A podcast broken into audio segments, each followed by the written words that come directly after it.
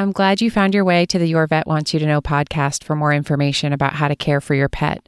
The show is designed to be educational and entertaining, but not to give a specific diagnosis or treatment for your animal. That job belongs to your veterinarian who knows your pet and wants to talk to you about what's going on with them. I'm here to be a resource only. Thanks and enjoy the show.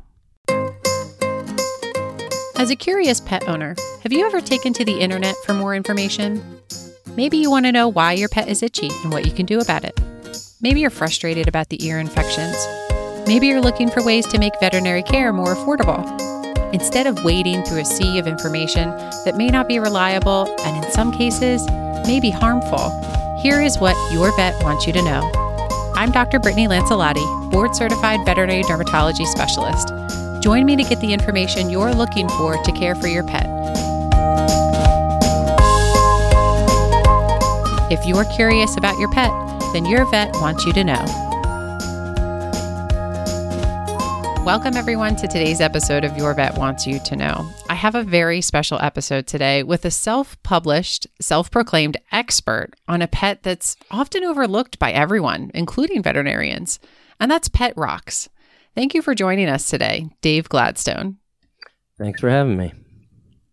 So, you know, pet rocks are a subject I've always been intrigued by, even after studying for boards. You know, everybody knows there's at least one question about pet rocks on the North American veterinary licensing exam. As far as I'm concerned, all the questions should be about rocks.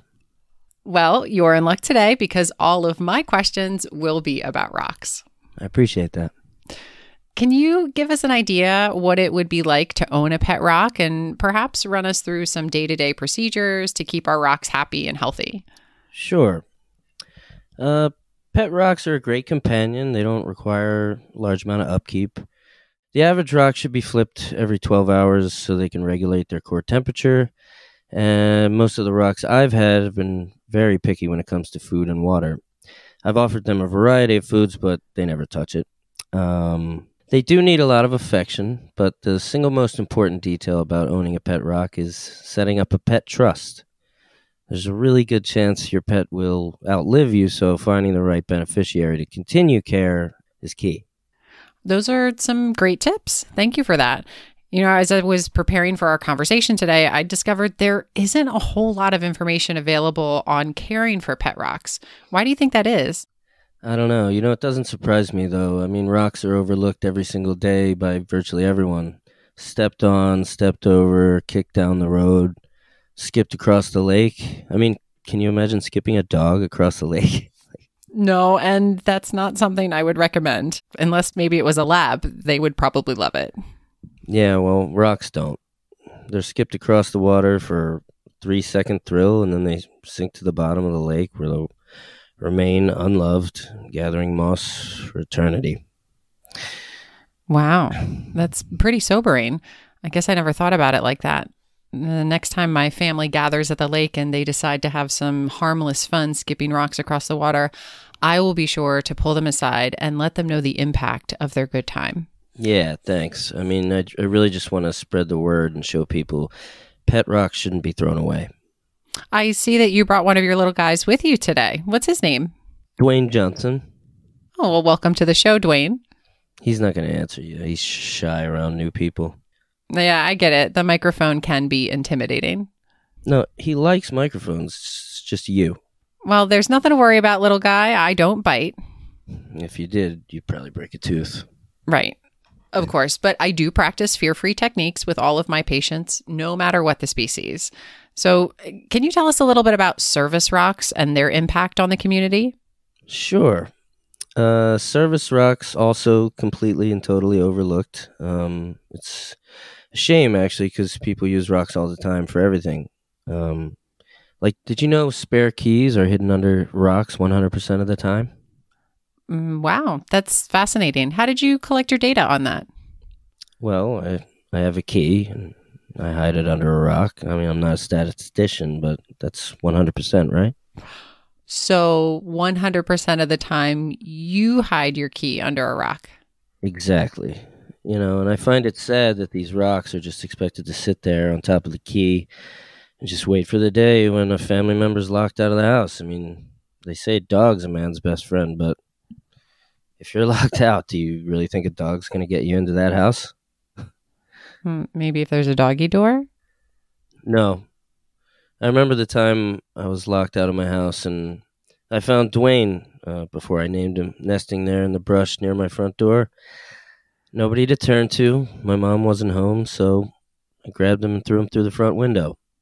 And he never objected. I mean, I had to pay for a new window, but more importantly, Dwayne was there when I needed him most. And after that, I brought Dwayne into the house permanently and just hid the key under a different rock. Wow, that's a really touching story. You know, I'd, I'd like to move on to one of your papers that you recently published on Facebook. Was that one peer reviewed? Yes. Um, it was read by several of my Facebook friends. I think I had like 13 likes and maybe a heart. That's impressive numbers. Yeah, thanks. Now, in that paper, you discussed work rocks, and I was hoping you could tell us a little bit more about them. Yes. Work rocks are uh, another group of rocks that are just totally disregarded. I mean, don't even get me started on the macro issues of gravel and concrete and how rocks are the building blocks of modern society. Uh, I w- I, w- I wouldn't be able to cover it in the two hours we have for this interview. Um, two hours?